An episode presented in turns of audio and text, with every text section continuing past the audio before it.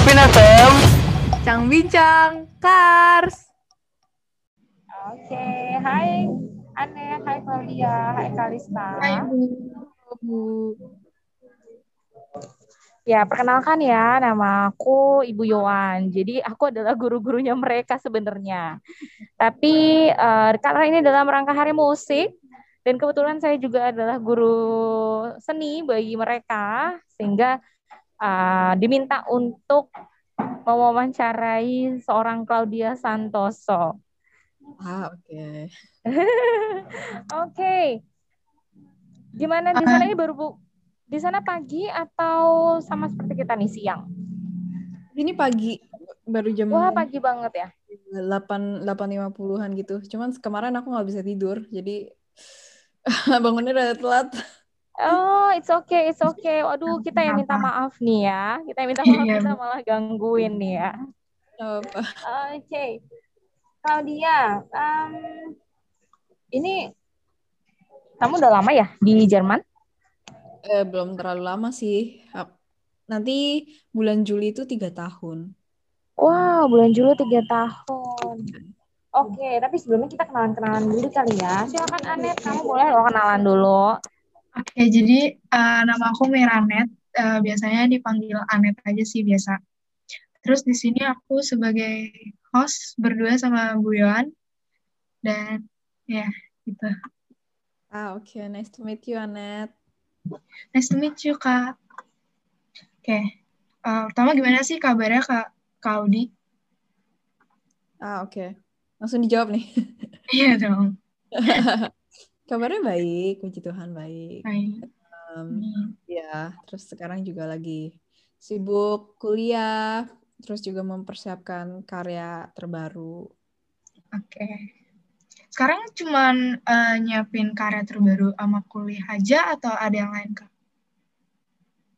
Kayak apa nih yang lain? Iya, apa aja gitu. Kayak di Jerman mungkin ada yang sesuatu gitu yang dikerjain atau cuman dua itu aja tadi? Sekarang lagi lockdown di Jerman, jadi. Um, oh masih lockdown ya? Yes, oh, masih okay. lockdown di Jerman. Jadi ya me, inilah kayak banyak spend waktu sama diri sendiri gitu. Oke. Okay. Uh, kakak kan udah nanti bulan Juli kan katanya uh, udah tiga tahun ya di Jerman ya. Uh, uh, pasti kelihatan gitu dong kelihatannya kayak tinggal di Jerman sama tinggal di Indonesia gitu. Kira-kira apa sih kak kayak perbedaannya gitu? Yang paling beda yang pasti kayak cuaca sih. Cuaca menurut aku oh, iya, iya. Oh, ekstrim. Ke di sini kan empat kan. Kayak. Empat derajat. Enggak, enggak. Maksudnya empat, empat musim. Kaget. Iya, terus di minggu-minggu ini juga lagi kayak nggak tahu sih, nggak ngerti. Ini naik turun banget. Kayak misalnya dua hari yang lalu itu di aku tiga derajat. Lalu oh. kemarin 10 derajat. Itu kayak, tapi bedanya tuh ya udah drastis banget lah. Soalnya waktu tiga derajat itu hujan. Waktu 10 derajat itu matahari banget gitu. Terus kayak oh. sekarang nggak tahu berapa derajat, aku belum lihat. Tapi kayak hmm. lagi berubah-ubah.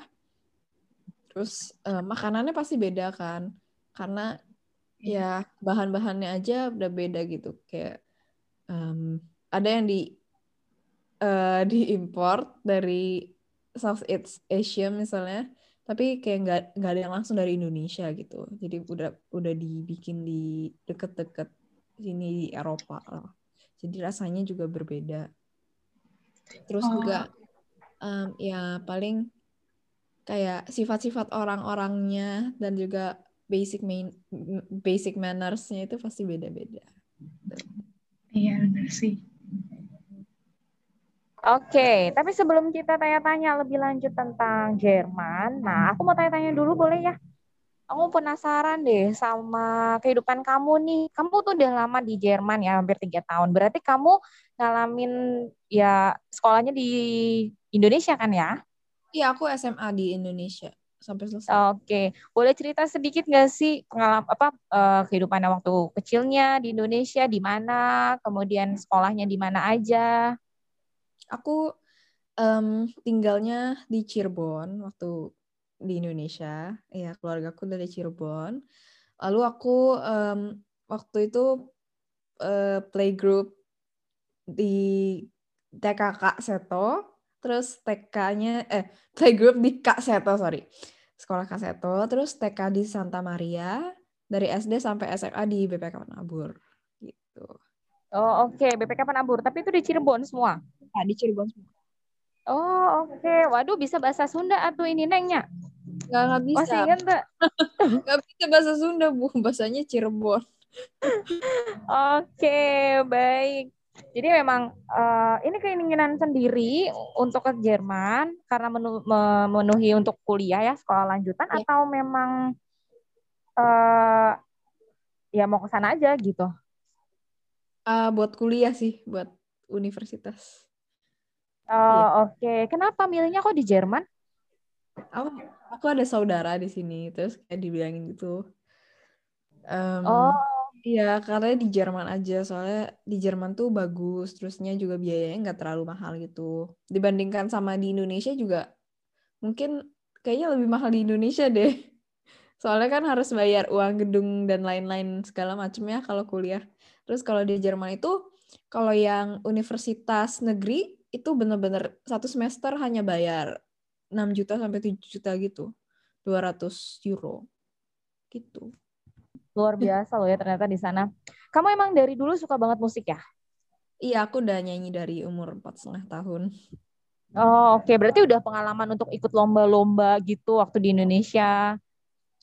Udah lumayan, lumayan, lumayan.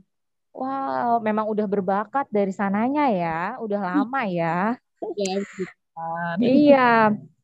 Tapi terus nyoba-nyoba, terus uh, kuliah di sana, kemudian masuklah di The Voice ya? Iya benar. Wah pasti pengalaman yang luar biasa banget tuh. Orang Indonesia, wah langsung The Voice-nya bukan The Voice Indonesia, tapi langsung The Voice Jerman ya. Wow. Iya. Oke, okay, kita langsung masuk ke ini ya, tentang uh, hobi kamu nih ya. Okay. Waduh, kalau dengerin suaranya pasti merinding banget nih. Kayaknya seneng banget ya. Oke, okay, kamu belajar dari kecil pasti ya. Benar. Dorongan dari orang tua juga gitu ya? Iya benar. Terus eh, pernah les vokal? Aku les dari empat setengah tahun itu aku les, terus aku lulus umur 16 tahun bikin konser kayak gitu-gitu. Oh, dari empat setengah tahun umurnya? Iya. Wow, keren. Lesnya bener-bener yang enggak kayak setiap minggu harus les biar cepetnya uh, biar biar lulusnya cepet gitu enggak. Jadi kayak kalau ada yang aku minggu-minggu ujian gitu, aku suka cuti sampai lama gitu. Jadi ya benar-benar balance aja lah antara sekolah sama nyanyi gitu. Uh, Oke, okay. seru banget ya. Terus uh, selain lomba vokal gitu di Indonesia sendiri pernah nggak sih ikut lomba-lomba ajang kayak Indonesian Idol atau The Voice Indonesia waktu sekolah? Aku pernah ikut ini. Uh, yang pertama Idola Cilik, tapi itu nggak sampai di broadcast di TV gitu. Lalu ada Mamia. Mamia yang aku sampai 12 besar. Wah, Anet sama Kalisa tahu nggak idola cilik sama Mamia? Saya tahunya idola cilik aja, Bu. Oke, okay, ya. Wah, ternyata bintang idola cilik juga. Tapi nggak sampai ini ya, finalnya, Claudia. Kalau yang idola cilik tuh cuma sampai yang final round di Bandung, karena waktu itu audisi di Bandung kan terus nggak di broadcast ke TV gitu audisinya tapi itu oh. kayak ya such a journey ya experience oke ya itu dia ya dari situ malah lanjut langsung ke Jerman ya iya kamu ngomong-ngomong ambil jurusan apa di Jerman aku ambil jurusan popular music majornya vokal um, Ngerti nggak itu Anet, Kalista? Enggak. Masih kayak performing art gitu.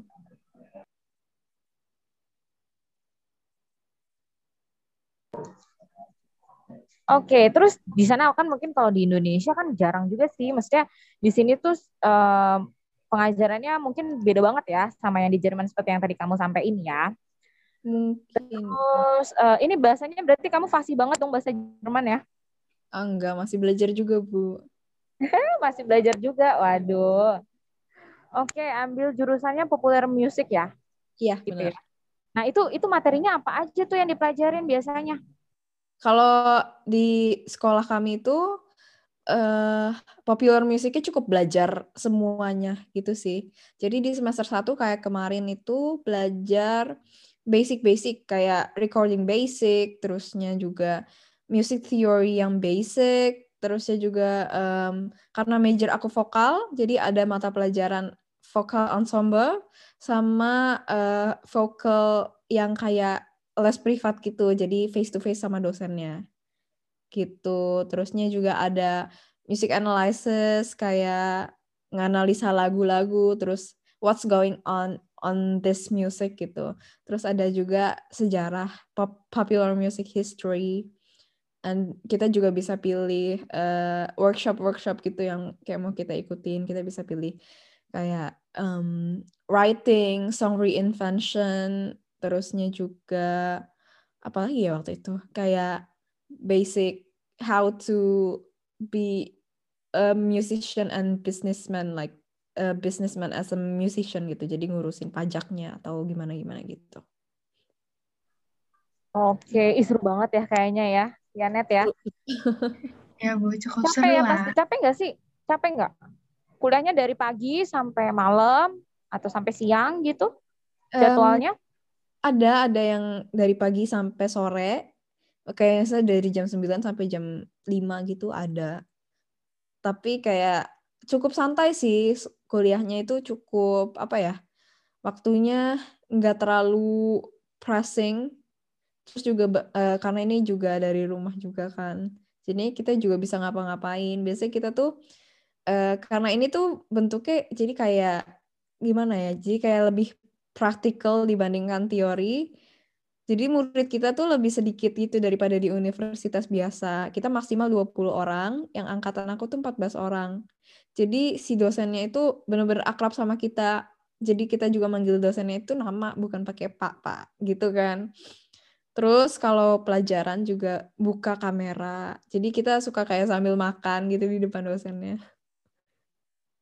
It's very fun. Wah, kalau di Indonesia makan atau minum langsung komen yeah. banyak ya. Oke, okay, tapi di sana kayaknya asik banget beneran deh. Aku senang deh denger dengernya. Oke, okay. Anet, silakan Anet. Ya Bu, uh, sebenarnya pertanyaan saya udah diterobos semua ya sama Bu Yohan ya. Semuanya udah ditanyain sampai saya kayaknya segmen 2-nya udah habis nih Bu. Jadi uh, mau lanjut ke segmen tiga yang pertanyaan serius aja apa gimana Bu? Lanjut aja. Oke, okay, boleh. Sebenarnya masih pengen banyak banget yang mau aku tanyain ya, kayak misalkan di dalam masa-masa kayak begini pandemi katanya lagi lockdown ya? Iya, lagi iya. lockdown. Ya, lagi lockdown. Terus kegiatannya apa kalau di kuliahan, di perkuliahan ini dan kegiatan kamu di dunia musik gimana? Kegiatannya nggak bisa ngapa-ngapain.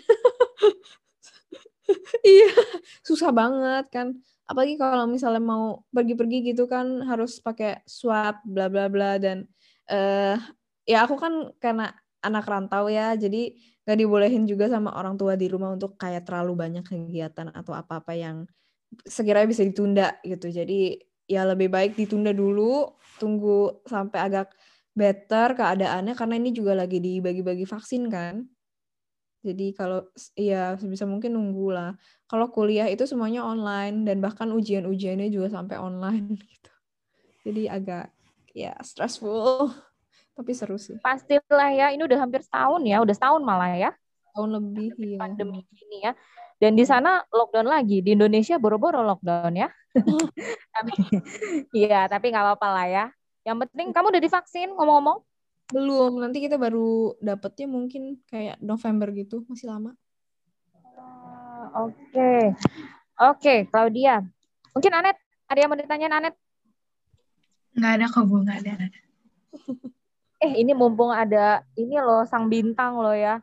Saya aja tertarik banget tuh. Kalau di Jerman emang, kalau di Jerman itu uh, musik itu kayaknya ini ya, apa sih, uh, banyak sebenarnya ya di sana ya. Atau memang emang bagus-bagus di Jerman itu? Di Jerman ya kan, itu ya kan? lebih cenderung ke unik-unik sih menurut aku. Karena it, it's very uh, apa ya? It's very rich, nggak cuman karena juga dari background uh, international gitu, nggak cuman pop music or classical music gitu. Tapi ada juga kayak orang-orang dari South America yang mereka bawain yang yang beda banget sama yang pernah kita dengar gitu. Terus juga ada I don't know apalagi gitu banyak. Jadi genrenya tuh emang banyak banget. Terus rocknya juga bener-bener yang kayak sampai oh gitu growling gitu. Dan it is very new for me. Iya. Wah keren keren. Eh uh, cerita-cerita sedikit dong ketika pengalaman masuk The Voice gimana? Kamu kok bisa masuk gitu langsung? Wah, aku juga nggak tahu. Itu sebenarnya lots of blood, sweat, and tears. The Voice itu. Tapi kan orang-orang nggak ngeliat kan. Jadi ya waktu aku ikutan The Voice itu aku lagi sakit. Jadi sakitnya kayak cukup berat gitu. Aku kena virus dan aku sampai nggak bisa makan selama I don't know 10 ha 10 hari gitu. Terus aku jadi kayak ngerasanya itu lemes banget gitu kan. Karena gara nggak bisa makan itu dan aku tuh udah daftar The Voice. Aku sampai kayak mikir, apa aku cancel aja, terus daftar The Voice-nya tahun depan gitu. Terus kata orang tua aku kayak, enggak dicoba aja, dicoba aja barangkali kamu ikutan The Voice terus langsung sembuh karena kamu suka nyanyi gitu kan. Terus ya udah aku coba aja, aku pergi sama teman-teman aku tuh audisi. Terus aku juga nggak nggak nyangka bakalan sampai masuk lanjut-lanjut terus gitu karena aku pikir kayak aku orangnya penasaran gitu, curious. Terus kalau aku nggak coba, ya aku nggak bakalan tahu sampai mana aku uh, melangkah gitu. Jadi aku coba, aku datang, aku nyanyi yang ya ya sepenuh hati aku. Lalu jurinya kayak excited gitu, terus mereka juga amazed, agak ya gitu kayak gitu. Terus um, di, di hari itu ada tiga babak yang pertama tuh babak nyanyi tanpa musik yang akapela gitu. Terus yang kedua itu yang pakai musik, aku disuruh nyanyi tiga lagu. Yang terakhir itu interview. Nah, yang interview ini aku hopeless banget karena aku tuh nggak tau lah itu baru enam bulan aku di Jerman. Terus aku ngomongnya kayak broken German gitu. I don't know. Dan aku juga nggak tahu kalau mereka tuh ngerti apa enggak yang aku omongin gitu. Ya udah aku kayak ya udahlah kalau misalnya nggak masuk ya udah gue juga nggak rugi apa apa gitu kan. Terusnya aku nunggu sampai nggak tahu berapa lama gitu ya satu bulan apa. Terus aku di email katanya aku disuruh datang ke Berlin untuk satu babak sebelum blind audition gitu. Jadi kayak tes screen juga lah hitungannya. Tes screen terusnya juga coba-coba baju foto-foto gitu-gitu. Terus aku datang ke situ aku nggak kenal siapa-siapa jadi benar-benar aku kayak sendiri gitu. Ya udah ikutin aja semuanya di situ. Kayak iya di foto-fotoin diukur-ukur badannya gitu-gitu. Tapi belum tentu masuk nih belum tentu masuk. Terus um, aku nyanyi di depan producer sama vocal coachnya gitu. Kayak um, dia ada beberapa vocal coach sebelum artis gitu. Jadi yang uh, buat ngelatih di belakang layar nah terus udah aku tampil ya pulang lagi ke waktu itu aku tinggalnya di Munich. Terus aku pulang lagi ke Munich gitu. Itu benar-benar cuman kayak PP gitu doang. Terus udah aku di email lagi katanya congrats aku masuk blind audition gitu. Dan di blind audition juga sebenarnya uh, no expectation sih. Jadi kayak udah lepasin aja apa yang aku nyanyi ya udah nyanyi aja let it flow. Nggak ada ekspektasi apa pun. Tapi hasilnya puji Tuhan lanjut terus. Iya loh keren banget ya ternyata perjuangannya. Wow. Hmm. itu lagi sakit waktu blind edition kamu lagi sakit? Bukan pas blind audition jadi pas audisi oh, yang pertama kali banget. Nah, di Munich. Oh yang pertama. Ya ampun emang Tuhan berkarya ya buat kamu ya sehingga bisa sampai menang sampai juara satu kan ya? Iya iya benar. Ya, itu luar biasa loh talenta yang Tuhan berikan ya. Sampai ya. walaupun lagi sakit emang itu kekuatan sebenarnya sih ya. ya. Lagi sakit dengan kita nyanyi happy kan, eh malah sembuh malah dapet yang lebih baik malah ya. Benar benar. Oke, okay. tuh Net bisa dicontoh tuh Net. Ya Bu, saya pikir tuh kayak audisi tuh gampang gitu, maksudnya kayak nggak ngelewatin seribet itu, tapi ternyata banyak banget rintangan yang harus dilewatin, jadi kayak uh, kita juga sendiri perlu support system buat kita ngelakuin sesuatu. Itu. Benar. Benar, bener-bener banget ya. Sama nih kayak apa sih kayak corona sekarang ya. Bener-bener support system tuh nomor satu tuh. Kalau kitanya nggak gembira, kitanya nggak happy, ketika kita kena malah jadi tambah sakit ya. Betul banget. Iya, Hati yang gembira adalah obat. Ya nggak Claudia? Setuju, setuju. Oke. Okay. Uh, eh, sampai kamu sekarang di titik ini, kamu bikin-bikin karya gitu nggak sih di sana? Atau uh, kemarin sebelum corona ya pasti manggung-manggung atau apa gitu? Iya, aku sebelum corona ada tour um, Jerman gitu kayak German tour gitu. Jadi 20 kota satu bulan.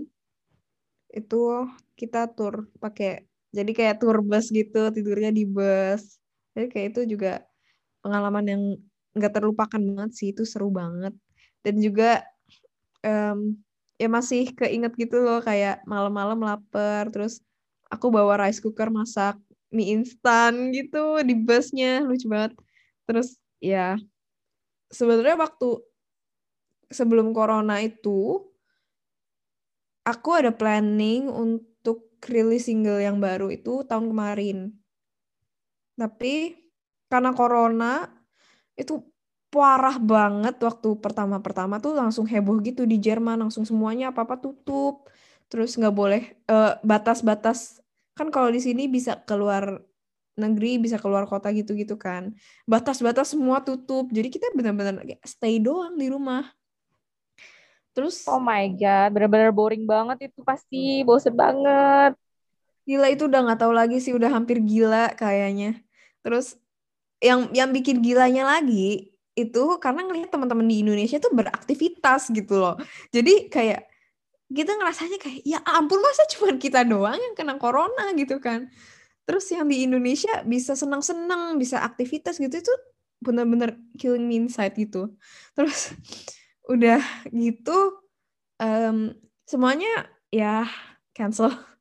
Gara-gara corona juga gak bisa ke mana-mana. Terusnya juga aku waktu tahun kemarin itu masih college jadi kayak university preparation. Nah terus aku harus ujian bulan Juli exam gitu dan aku tuh harus belajar mengejar semua ketinggalan yang aku udah lewatin waktu aku The Voice itu tuh bener-bener susah karena karena mata pelajarannya juga kayak ada history of Europe and world itu gak pernah aku pelajarin sebelumnya. Iya dan itu hafalan-hafalan semua gitu ya? Bener, bener itu hafalan semua. Terus aku SMA-nya IPA. Aku gak pernah tahu itu sebelumnya. Terus Waduh. juga IPA. Iya. Terus juga ada politologi. Itu gila banget. Wah, Aku itu apa itu? Belajar apa itu? belajar belajar politik dan hukum di Jerman. Oh, itu wajib ya? Walaupun iya, kita kuliah musik, kita harus belajar itu juga ya? Karena aku mau masuknya musik, jadi preparationnya tuh yang di bidang kayak seni, terusnya juga humaniora gitu-gitulah, bahasa gitu, jadi disamain. Terus juga ada literatur itu oh my god crazy.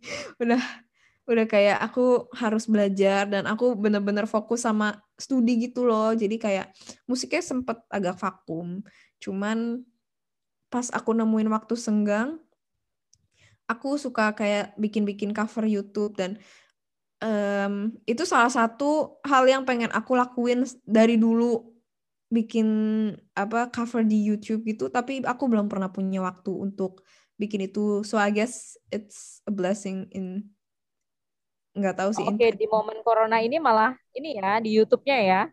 Bener aku jadi kayak kesampaian gitu loh bikin YouTube dan juga aku bisa kayak lebih fokus sama ya sama apa yang aku punya bukan apa yang aku nggak punya gitu eh, fans fans aku dan juga pencapaian aku sampai saat ini aku jadi bisa lebih appreciate lagi gitu.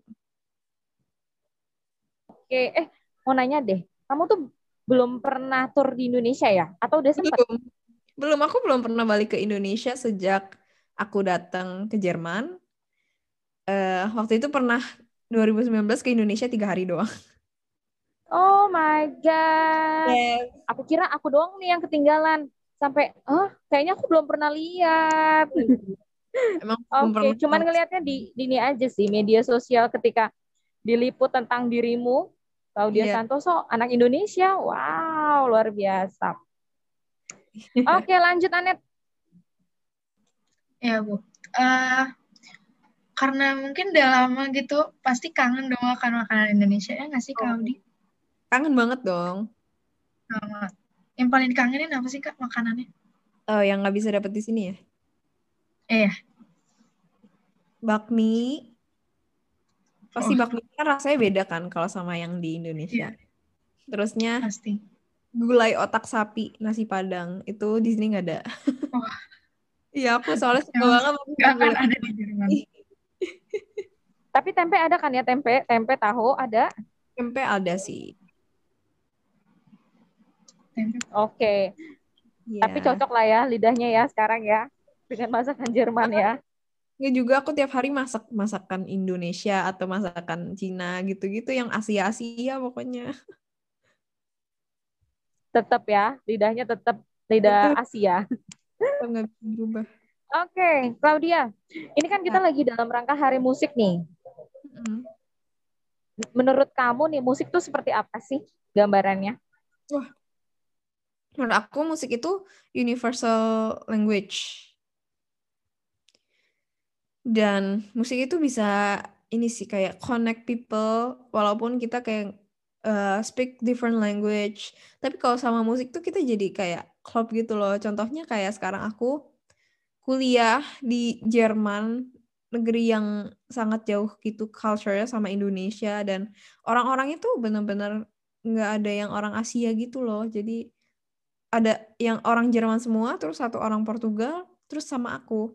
Tapi kita benar-benar kayak ngomong itu udah kayak orang yang kenal nggak tahu seribu tahun gitu. Jadi music connects us people. Terus menurut aku juga music is something that needs to be appreciated more. Karena aku ngelihat banyak, maksud aku banyak musisi yang bagus. Tapi musisi yang kayak nganggap musik itu kayak for the sake of my money itu banyak juga. Jadi mereka bikin yang nggak tahu ya. Mereka mereka bukan bikin musik yang bagus tapi mereka bikin musik yang bisa bikin mereka kaya gitu. Jadi aku kayak oh my god, this is ironic. Jadi ya, yeah, I think ya yeah, kita harus appreciate music more untuk um, is its essence gitu. Jadi ya yeah, begitulah. Oke, keren ya menurut kamu ya. Tapi kamu sering ya diskusi dengan teman-teman yang ada di sana. Mungkin mereka juga senang kali ya. Indonesia kan kayak dengan etnik-etniknya nih ya, etnik musiknya ya. Iya, so sih kamu diskusi sama mereka tentang uh, musik-musik Indonesia ini? Waktu itu aku pernah ini kan belajar music theory, terusnya belajar kayak tangga nada yang Dorian kayak gitu-gitu kan. Terus dia tunjukin salah satu contoh um, musik tradisional Jepang. Itu terus kayak mirip sama lagu Sunda gitu. Uh, jadi tangga nada itu mirip sama Sunda. Terus aku bilang sama sama dosen aku, ini mirip banget sama musik di Indonesia. Aku bilang kayak gitu, musik Sunda gitu. Terusnya dia juga pernah tunjukin satu contoh um, tangga nada gamelan gitu. Jadi kayak ya bangga lah, bangga banget.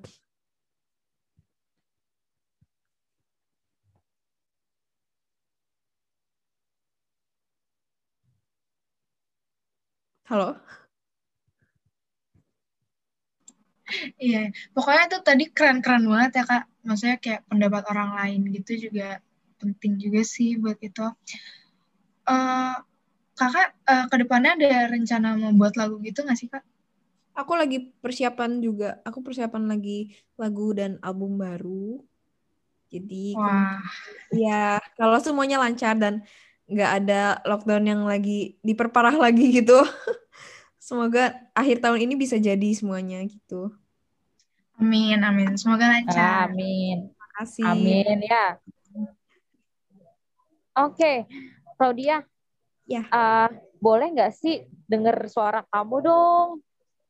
Wah, ini masih Pak. Sedikit aja ya nggak sih?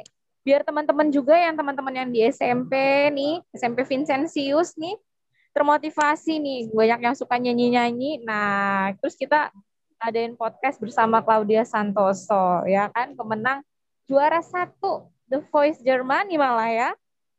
Oke. Okay. Oke. Okay. Sedikit Yuk. aja ya. Iya, boleh. Just like the day that I met you, the day I thought forever. Say that you love me, but that will last forever. It's cold outside, like when you walked on my life, when you walked on my life. I you like this every time. All these days I feel like you and me. Heartbreak anniversary. Ya. Yeah. Yeay, aduh insecure oh deh saya deh. Suaranya bagus banget. Aduh, thank you, thank you Bu. Audi bulan baru bangun tidur gak sih nih? Ya, aku baru bangun tidur. Makanya suaranya Coba, jadi bangun tidur langsung bagus gitu ya, Net ya. Aduh, kalau iya, saya aduh. langsung Oh. Gimana gitu ya? Oh my God. Pasti juga bagus. Oke, okay, Claudia. Yes. Uh, pertanyaan terakhir sebenarnya bukan pertanyaan sih, tapi lebih kepada kamu kasih motivasi dong atau satu kata atau kalimat motivasi untuk teman-teman yang ada di SMP untuk masa depan mereka atau juga dalam hari musik ini. Um, teman-teman aku mau bilang uh, keep on dreaming, keep on belajar dan di masa corona ini kan um, pasti kayak lebih hard, terus pressure-nya juga lebih berat mungkin karena kalian di rumah terus atau nggak ketemu sama teman-teman dan lain-lain.